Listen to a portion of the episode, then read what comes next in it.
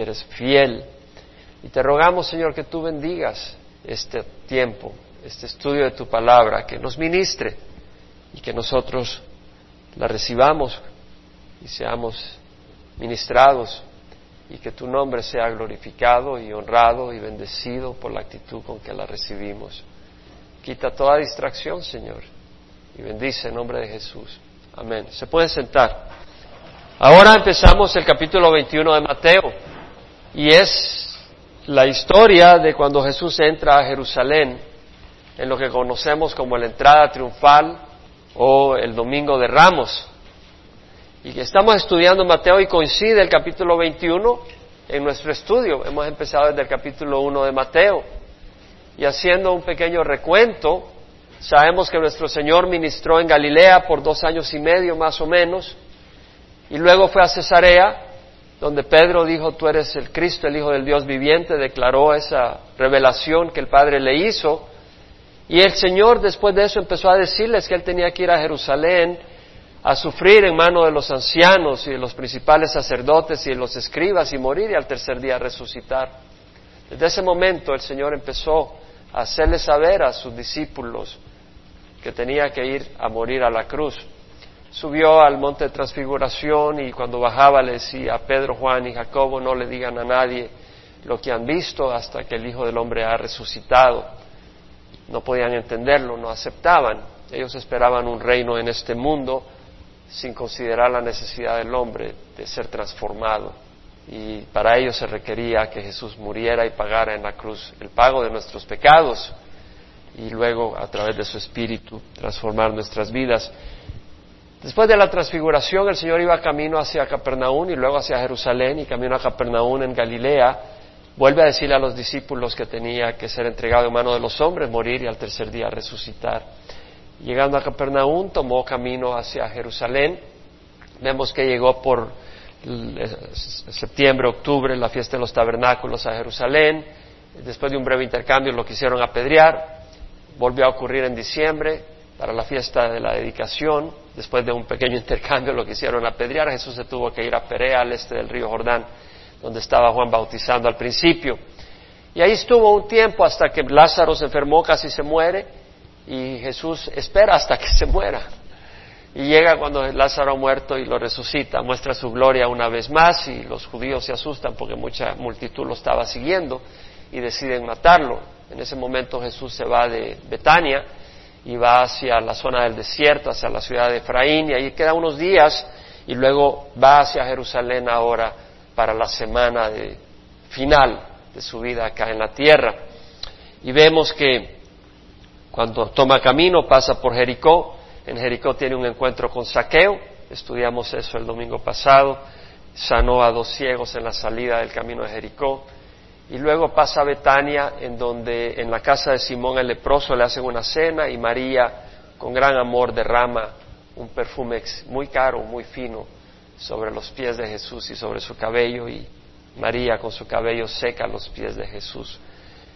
Y ahora vemos en el capítulo 21, cuando Jesús entra a Jerusalén ya para la semana final. Esto ocurrió el domingo. Sabemos de que la cena que le hicieron a Jesús, y eso lo puede ver en Juan capítulo 12, fue el viernes en la noche, 6 días antes de la Pascua, miércoles, martes, lunes, domingo, sábado, viernes en la noche, le hicieron esa cena, y sabemos que al día siguiente Jesús entra a Jerusalén, eso lo vemos en Juan. Bueno, el viernes en la noche, el día siguiente no es en la mañana siguiente, porque el día empieza en la tarde. El día siguiente empieza en la tarde del siguiente día, o sea, el sábado en la noche, para amanecer domingo, es todavía el mismo día. Entonces, el día siguiente es el domingo cuando Jesús entra a Jerusalén, porque entra de día, no de noche. Entonces, entra Jesús a Jerusalén y dice, cuando se acercaron a Jerusalén y llegaron a Betfagé, junto al Monte de los Olivos, o en el Monte de los Olivos, el lugar preciso está disputable, Jesús envió a 2 discípulos, diciéndoles, id a la aldea que está enfrente de vosotros y enseguida encontraréis una asna atada y un pollino con ella. ¡Qué tremenda precisión! ¡Qué tremenda precisión! Y desatadla y traédmelos. Y si alguien nos dice algo, decide el Señor los necesita y enseguida los enviará. Esto sucedió para que se cumpliera lo dicho por medio del profeta cuando dijo, decid a la hija de Sion, mira, tu rey viene a ti humilde y montado en un asna y en un pollino, hijo de bestia de carga. Entonces fueron los discípulos e hicieron tal como Jesús les había mandado. Y trajeron el asna y el pollino, pusieron sobre ellos sus mantos y Jesús se sentó encima. La mayoría de la multitud tendió sus mantos en el camino. Otros cortaban ramas de los árboles y las tendían por el camino. Y las multitudes que iban delante de él y las que iban detrás gritaban diciendo, Hosana al Hijo de David. Bendito el que viene en nombre del Señor, Hosana en las alturas. Cuando él entró en Jerusalén, toda la ciudad se agitó y decían, ¿quién es este?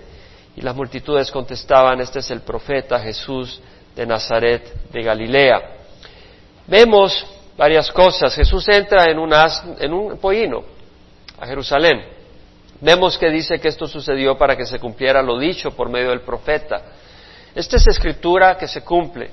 Fue Zacarías el profeta que 500 años antes de que ocurriera este evento profetizó esta venida. Decida la hija de Sion. Y puede ir a Zacarías capítulo 9. Y en el versículo 9 leemos que dice, regocíjate sobremanera, hija de Sion.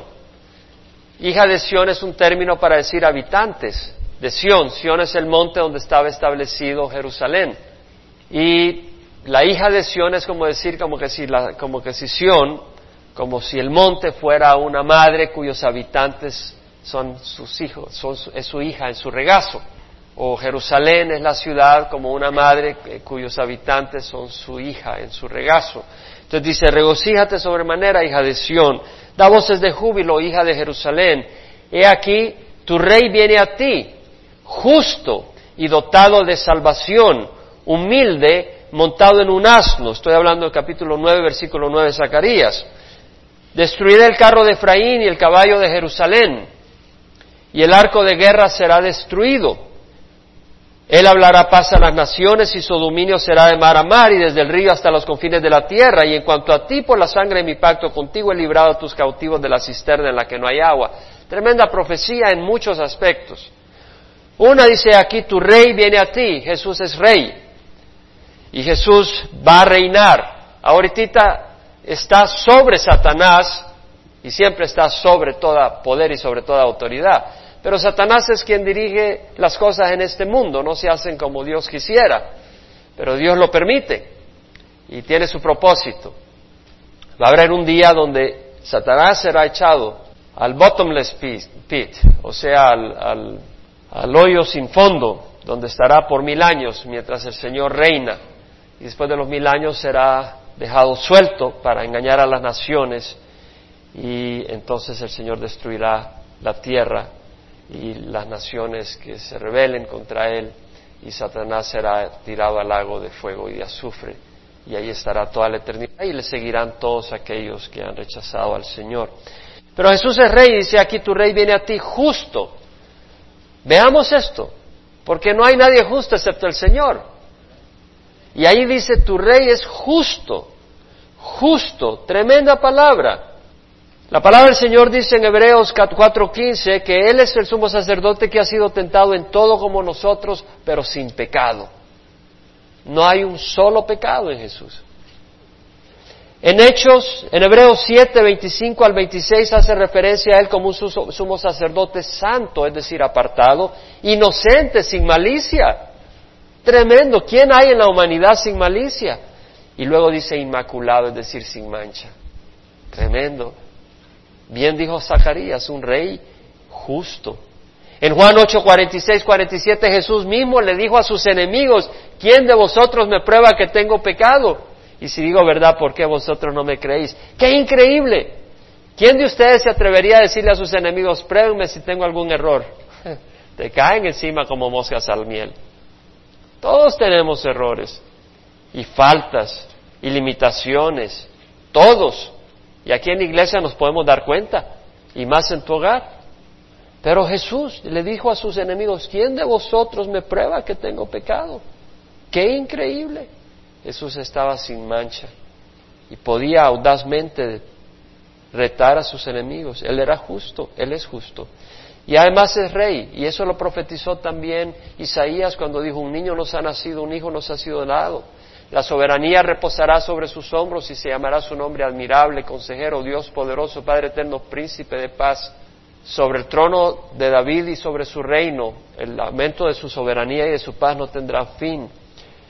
Sobre el trono de David y sobre su reino será descendiente de David para afianzarlo y sostenerlo con el derecho y la justicia.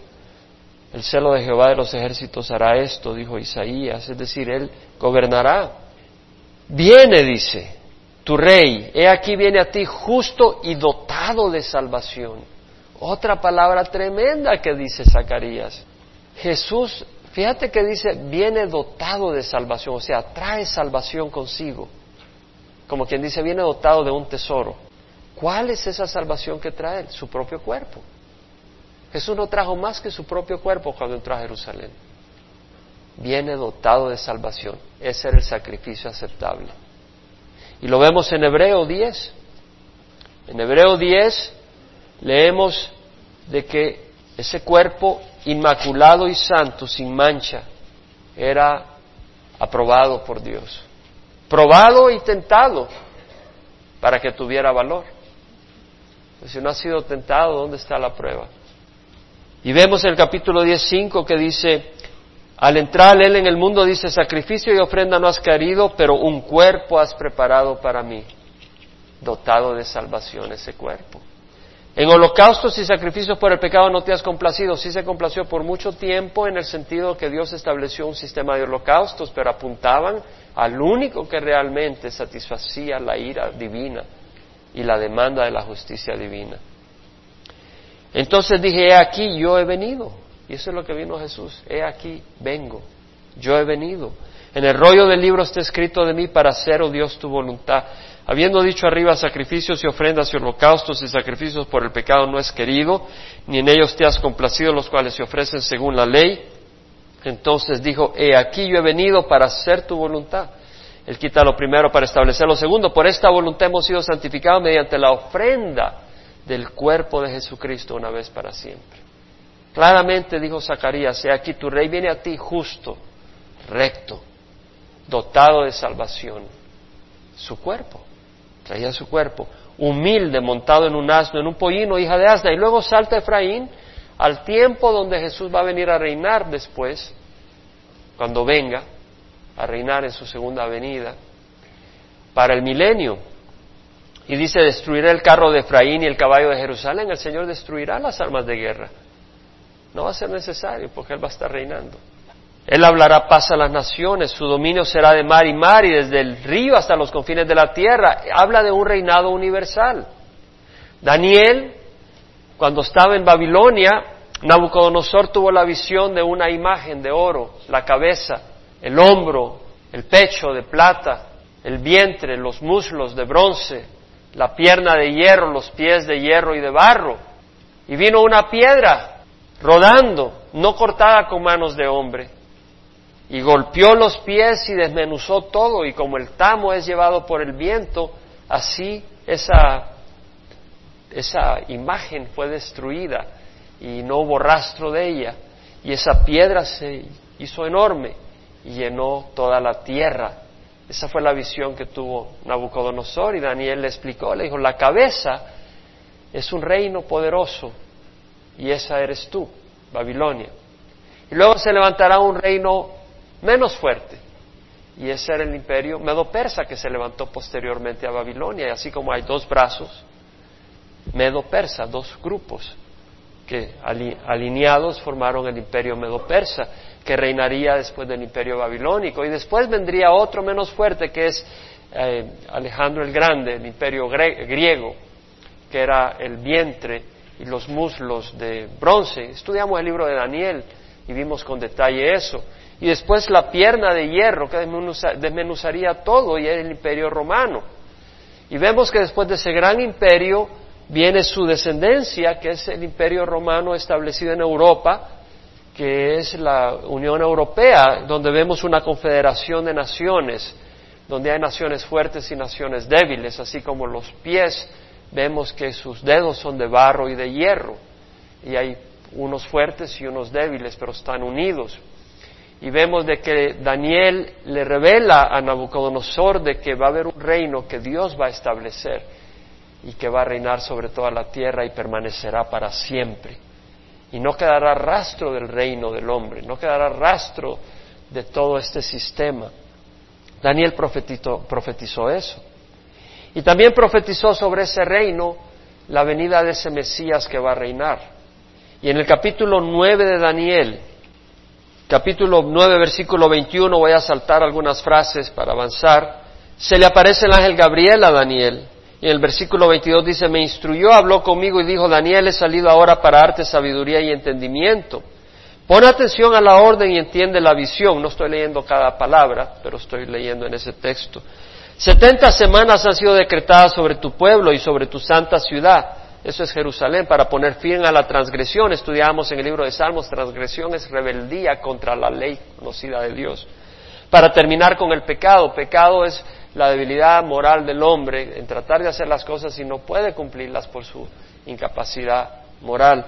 Y por espiar la iniquidad. La iniquidad es la maldad que hay en la naturaleza humana, la morbosidad, la inmoralidad, la injusticia, el carácter malvado que existe en nosotros. Y dice, para espiar, para pagar por la iniquidad, para traer justicia eterna, para sellar la visión y la profecía y para ungir el lugar santísimo. Es decir, se le ha dado 70 semanas. Has de saber y entender desde que la salida de la orden para restaurar y reconstruir a Jerusalén hasta el Mesías príncipe. La palabra Mesías, Meshiach, ungido, se refiere a Jesús. Habrá 7 semanas y 69 semanas. Ahora está hablando de semanas de años. Entonces, 70 semanas son 490 años. Menos una son 483 años. Entonces está hablando 483 años de esas 69 semanas para que llegue el Mesías. Y cabalmente desde el edicto de Artaxerxes a Nehemías para reconstruir la muralla de Jerusalén en el año 444 antes de Cristo, hasta cuando Jesús entra en Jerusalén, ocurren los 483 años, tal como la profecía. Y Jesús entra, pero dice, después de las 62 semanas el Mesías será muerto. Ahora es interesante que la palabra muerto acá es karat, y quiere decir cortar, eliminar, matar. Pero es interesante, es cortar, la palabra es cortar, como cuando uno corta árboles, pero se ocupa para significar que eliminas algo o matas. Interesante que se ocupa para indicar la pena de muerte a un criminal. Cuando dice en el Antiguo Testamento, el que rompe la ley de Moisés será cortado de su pueblo. Esa es la palabra que se usa, karat, será cortado, la misma. Y Jesús murió a la muerte de un criminal por todos nosotros. El justo tomó el puesto de los criminales. También se usa para significar cortar de una ciudad a su gente para enviarla al exilio. Jesús fue enviado al exilio, el mundo lo rechazó. Fue al cielo a esperar cuando Él va a venir con todo poder. También se usa para indicar cuando se corta un pacto. Karat, un pacto. No dice se firma un pacto, sino que se corta, porque en vez de firmarse con tinta, se corta a la víctima para establecer un pacto. Jesús es la víctima del pacto. Qué interesante, qué riqueza en esa palabra cuando dice después de los 62 semanas más las 7, 69 será muerto. Está hablando que el Mesías moriría y no tendrá nada, es decir, no quedará acá. Y el pueblo del príncipe que ha de venir destruirá la ciudad. Ese pueblo es el pueblo romano que en el año 70 destruyó a Jerusalén, del príncipe que ha de venir. ¿Cuál es ese príncipe? Es el anticristo. Y dice, y vemos que la nación europea está resurgiendo, la comunidad europea, y vemos que la comunidad europea, que es de donde va a salir el anticristo, va a gobernar el mundo. Y vemos también de que quien no reciba la marca de la bestia, se le va a cortar la cabeza. Leíamos con los jóvenes este viernes las estadísticas de Europa, de Estados Unidos, y veíamos de que para que un pueblo sobreviva biológicamente tiene que tener una tasa de fertilidad mayor al 2%.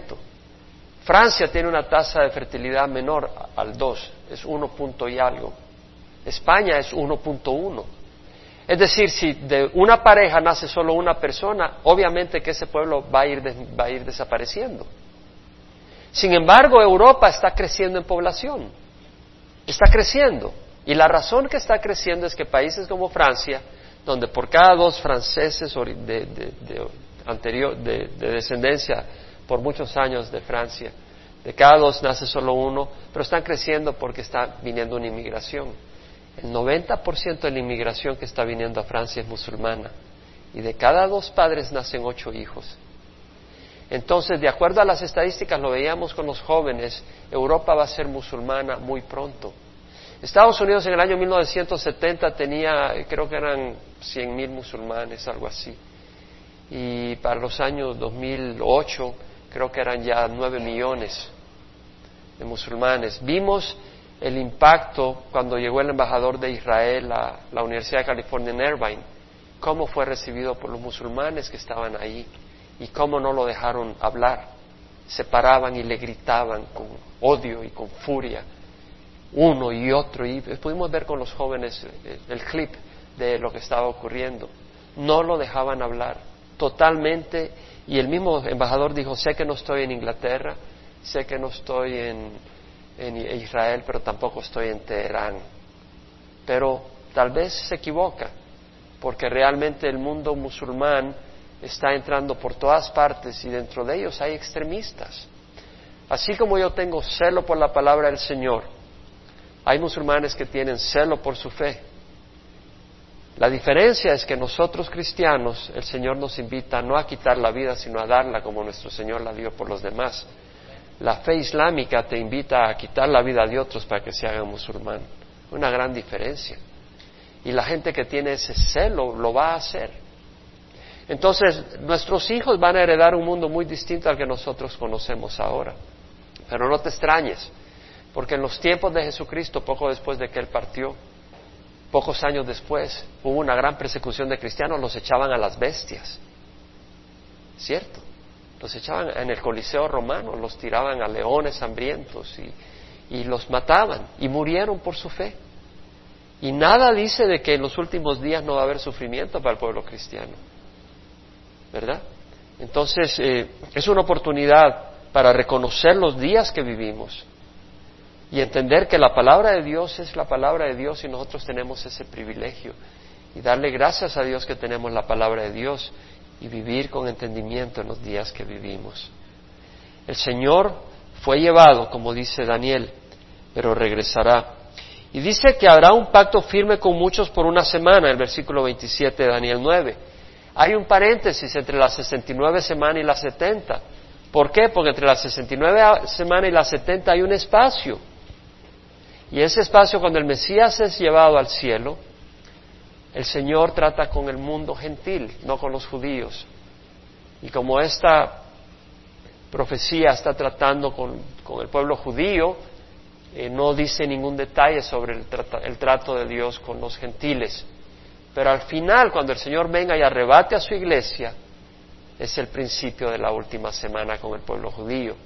Y esos son 7 años donde el anticristo hace un pacto y hay paz temporal.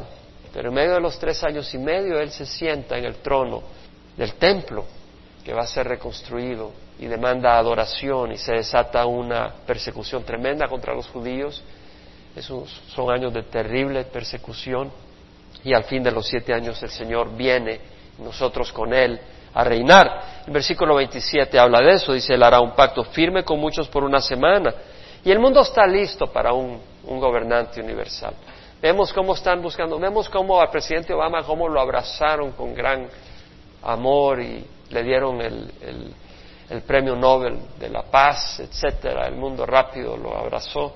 Y el mundo está listo para un líder con las crisis que hay. Quieren un líder que los pueda unir y juntos sacarlos de las crisis, del calentamiento global y de los problemas que hay. Está listo, dice, Él hará un pacto firme con muchos por una semana, pero a la mitad de la semana pondrá fin al sacrificio y a la ofrenda de cereal. Sobre el ala de abominaciones vendrá el desolador hasta que una destrucción completa, la que está decretada, sea derramada sobre el desolador. Ahora vemos que Jesús entra, pero entra como el Cordero Pascual. He aquí el Cordero de Dios que quita el pecado del mundo, dijo Juan Bautista, cuando Jesús, después de ser bautizado, fue al desierto, y después de 40 días y 40 noches regresó donde estaba Juan Bautista. Y al verlo Juan dijo, he aquí el Cordero de Dios que quita el pecado del mundo. Dijo el Cordero. Jesús no era un Cordero físico, pero Juan estaba expresando la realidad bíblica que Jesús vino a morir y a tomar el puesto de los corderos que habían sido sacrificados por cientos y miles de años, de acuerdo a la instrucción del Señor. Y podemos ver en Éxodo capítulo 12, la historia de la Pascua, donde vemos que cuando estaban en Egipto, la última plaga, el ángel del Señor pasó por Egipto y mató a todo primogénito de los animales y de la gente que no sacrificara un cordero de acuerdo a la prescripción del Señor. Y ese cordero lo tomaban el día 10 de ese mes, el mes de Aviv, mes que se le llamó Nisan también, marzo, abril, por esa época. Y entonces tomaban el cordero de acuerdo a lo que decía la instrucción. Tenía que ser un macho, ya sea cabro o oveja, de 1 año. Y era un macho y lo tenían del día 10 al 14. Y en el día 14... al atardecer lo sacrificaban y luego lo ponían al fuego y se lo comían, y si quedaba algo para el día siguiente lo incineraban, no dejaban nada. Y esa era la Pascua del Señor. Y el versículo 12 dice, porque esa noche pasaré, la Pascua, la palabra quiere decir pasar sobre, y dice, porque esa noche pasaré por la tierra de Egipto y heriré a todo primogénito en la tierra de Egipto, tanto de hombre como de animal, y ejecutaré juicios contra todos los dioses de Egipto, yo Jehová, y la sangre os será para señal en las casas donde estéis, y cuando yo vea la sangre pasaré sobre vosotros, y ninguna plaga vendrá sobre vosotros para destruiros cuando yo hiera la tierra de Egipto. Y este día os será memorable y lo celebraréis como fiesta al Señor, lo celebraréis por todas vuestras generaciones como ordenanza perpetua. Entonces vemos acá la orden de celebrar la Pascua, sacrificar el cordero, y donde estaba la sangre lo ponían en los postes de la puerta y en el dintel, en la parte de arriba. De esa manera, cuando pasara el ángel del Señor, al ver la sangre, pasaba sobre ese hogar y no traía el juicio. Entonces, ese cordero que sacrificaban apuntaba, era un tipo, como dicen en inglés, un type, era una sombra de una realidad a la cual apuntaba, y esa realidad es Jesucristo. Al sacrificar los corderos, cada vez que sacrificaban ese cordero, estaban mostrando fe en el Señor porque estaban obedeciendo su mandato.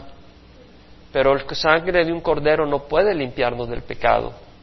Tiene que ser la sangre de Jesús, uno como nosotros, un inocente, dar su vida por el pecador, tomar su puesto, ¿verdad? Entonces, nosotros somos dignos del juicio divino, y todos los demás, si alguien dice, yo quiero tomar el puesto de Juan, bueno, ¿y quién va a tomar el mío? Porque si yo tomo el puesto de Juan, yo soy peor que él, ¿y quién va a tomar el mío de todas maneras? No tiene sentido. Tiene que haber alguien inocente que tome nuestro puesto. Y entonces Jesús era el Cordero. Entonces vemos cómo Jesús entra como el Cordero Pascual. Y siguiendo el capítulo 21 de Mateo, vemos que las multitudes que iban delante de él y los que iban detrás gritaban diciendo, Hosana, Hoshiana, al Hijo de David, bendito el que viene en nombre del Señor. La palabra Hosana es griega, pero viene del hebreo, es una palabra en el griego, acá dicen Hosana, pero la palabra no es en griego, la verdad es, deriva del hebreo, Yashana, y Yasha quiere decir salva, libera, danos la victoria, y Na quiere decir ahora, te lo rogamos, te suplicamos.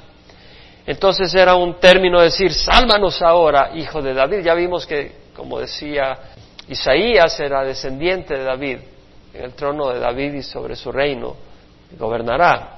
Entonces vemos de que están pidiéndole reconocen que Jesús es el Rey, bendito el que viene en nombre del Señor, bendito el Rey que viene en nombre del Señor, como dice Lucas.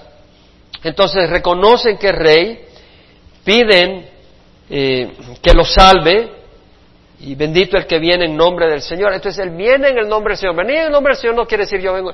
Venir en el nombre del Señor quiere decir que Él viene entrando en el momento en que el Señor lo envía. Es decir, Él es un embajador. Es inconcebible que un embajador vaya en contra de la voluntad del presidente o del rey que lo envía. Eso no es ir en nombre del presidente o del rey. Si va en contra de su voluntad, no puede decir vengo en nombre del presidente.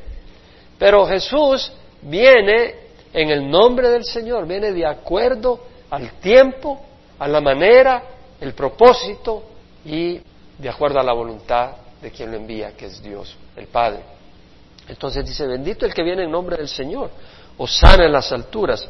Ahora, ese es un cumplimiento del Salmo 118, y es una cosa tremenda ir al Salmo 118, escrito muchos años antes de la venida de nuestro Señor, donde en el versículo 15 leemos que dice, voz de júbilo y de salvación hay en las tiendas de los justos, la diestra de Jehová hace proezas. Todo ese salmo llega a donde dice hosana el que viene en nombre del Señor. Entonces, por eso agarro desde el salmo, el versículo 15.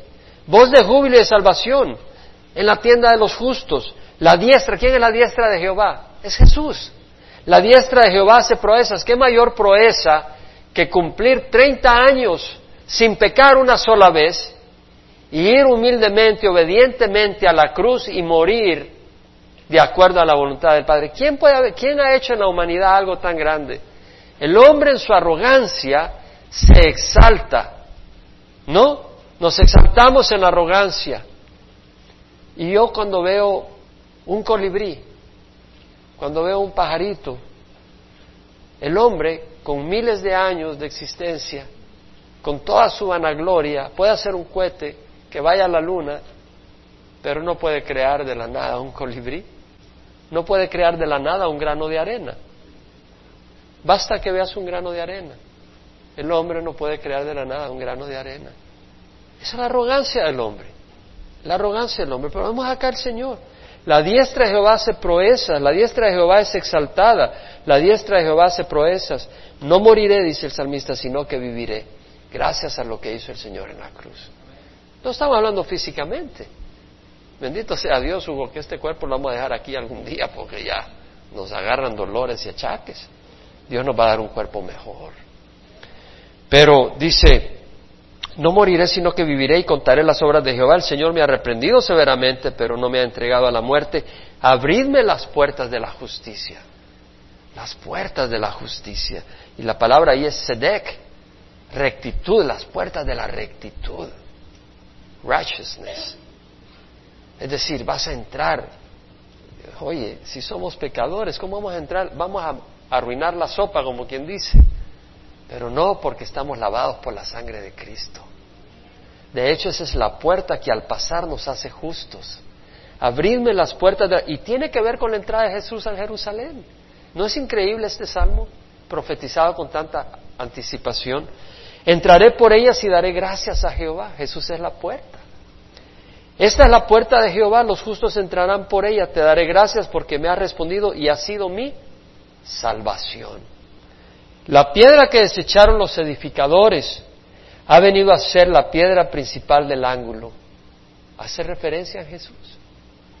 Qué interesante, el Salmo 118, Pedro utilizó esta escritura. La piedra que desecharon los constructores vino a ser la piedra angular. El mismo Señor la usó. Obra de Jehová es esto, admirable a nuestros ojos. Este es el día que el Señor ha hecho. Ese día fue profetizado por Daniel. Regocijémonos y alegrémonos en él. Te rogamos, oh Jehová, salva ahora. Hosana. Te rogamos, oh Jehová, prospéranos ahora. Bendito el que viene en nombre del Señor. Desde la casa de Jehová os bendecimos. El Señor es Dios y nos ha dado luz. Jesús es la luz del mundo. Atad el sacrificio de la fiesta. Qué interesante que todo esto está tan claro. ¿Cierto? Está tan claro. Atad el sacrificio. Jesús venía a morir. Pero todo está...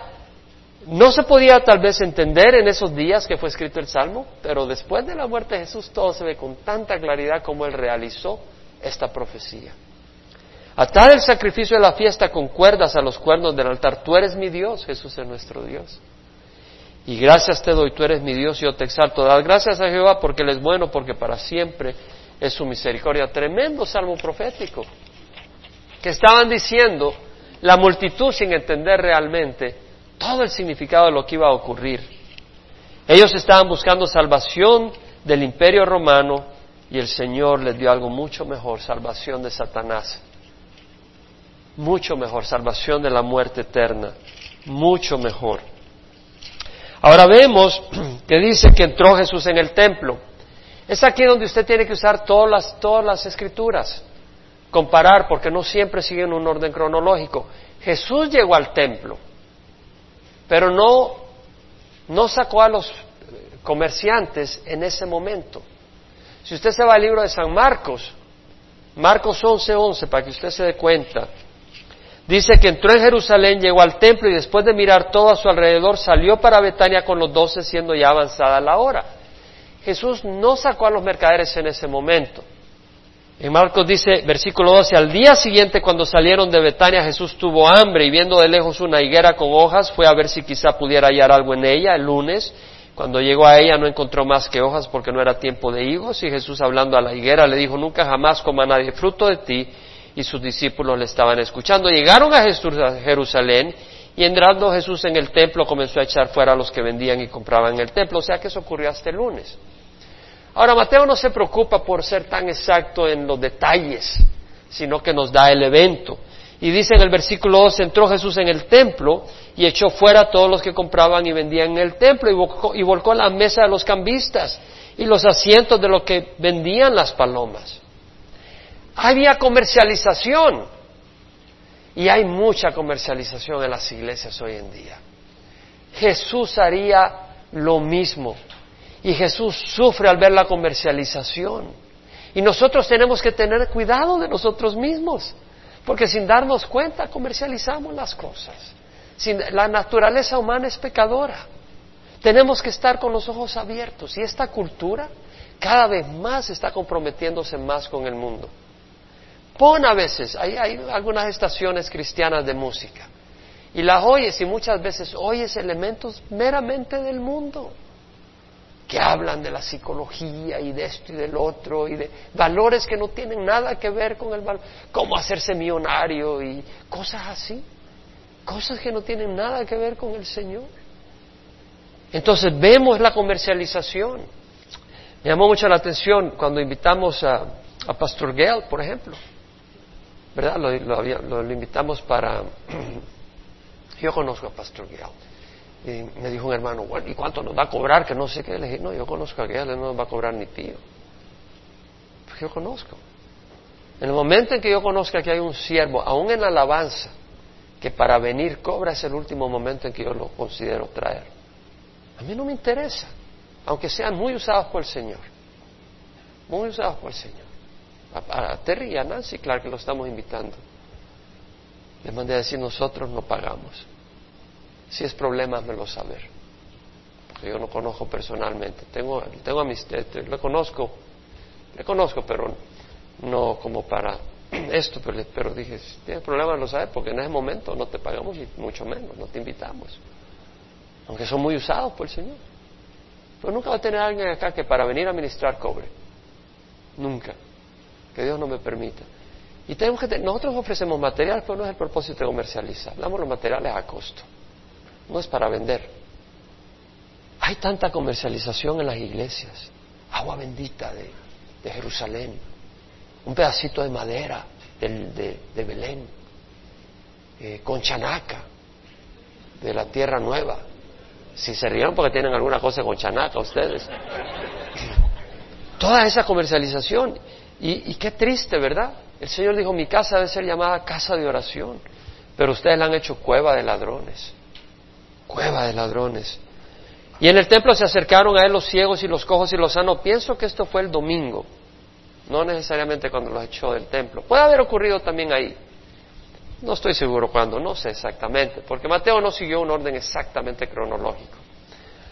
Pero cuando los principales sacerdotes y los escribas vieron las maravillas que había hecho y a los muchachos, la palabra ahí es país que es niño, pero también se puede aplicar a siervos. Obviamente es niños, dentro del contexto sabemos que eran niños los que estaban diciendo, que gritaban en el templo y decían, Hosana al hijo de David, se indignaron. Por eso pienso que cuando decían Hosana al hijo de David, esto coincide con la entrada del domingo. Entonces es posible que los niños le recibían en Jerusalén. Y dijeron, oye lo que estos dicen. Jesús les respondió, sí, ¿nunca habéis leído de la boca de pequeños y de los niños de pecho te has preparado alabanza? Les citó una cita bíblica, el Salmo 8.2. Y es interesante porque este versículo muestra la deidad de Jesús. Porque dice, de la boca de niños y de pequeños te has preparado alabanza. Te has. Y en el contexto del Salmo 8 es Jehová. Es Jehová quien habla. Entonces vemos que Jesús es Jehová. Y eso lo puede ver.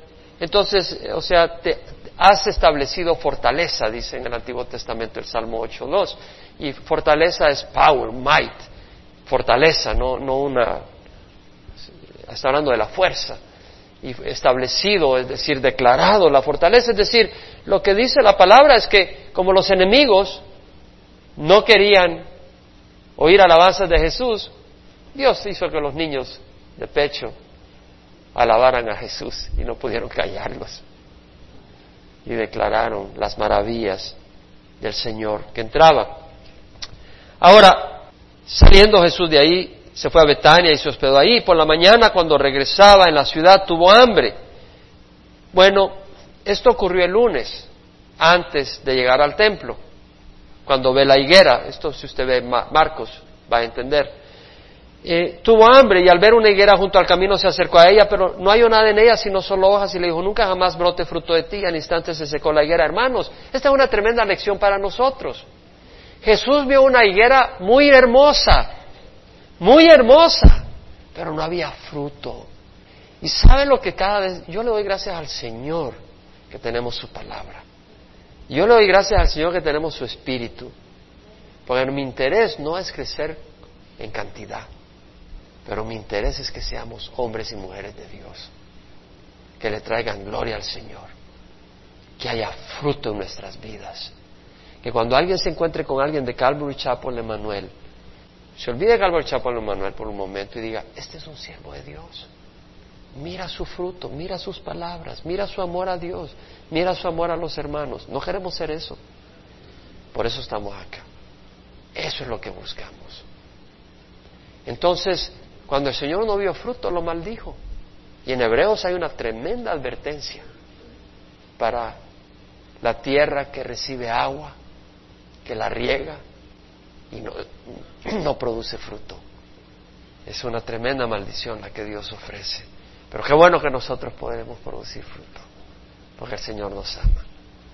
Y ese fruto está en el amor a los hermanos. Es el fruto principal, el amor a su palabra. Y el caminar en santidad. Lo que decimos. No deben de salir malas palabras de nuestros labios. ¿Quiere decir que somos perfectos? No. Pero quiere decir que nuestro corazón está ahí. Sean las palabras de mi boca y la meditación de mi corazón agradables ante ti. Y esa es nuestra oración. ¿Verdad? Caminar en rectitud.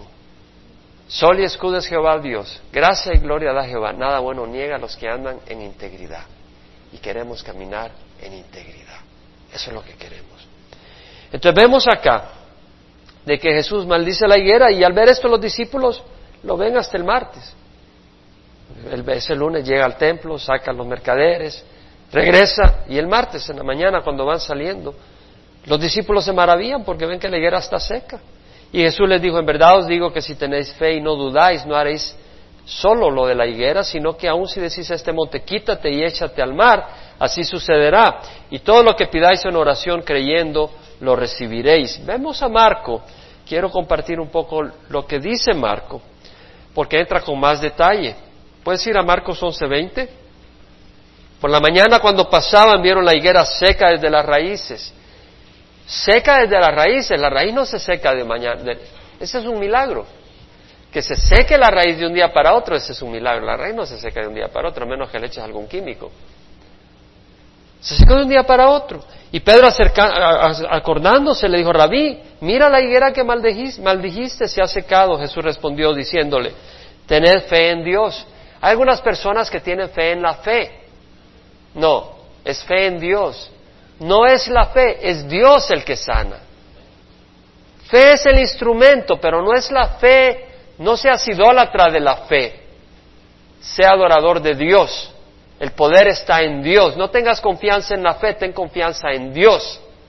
Y al confiar en Dios, esa fe, esa confianza de niño produce que Dios actúe a tu favor.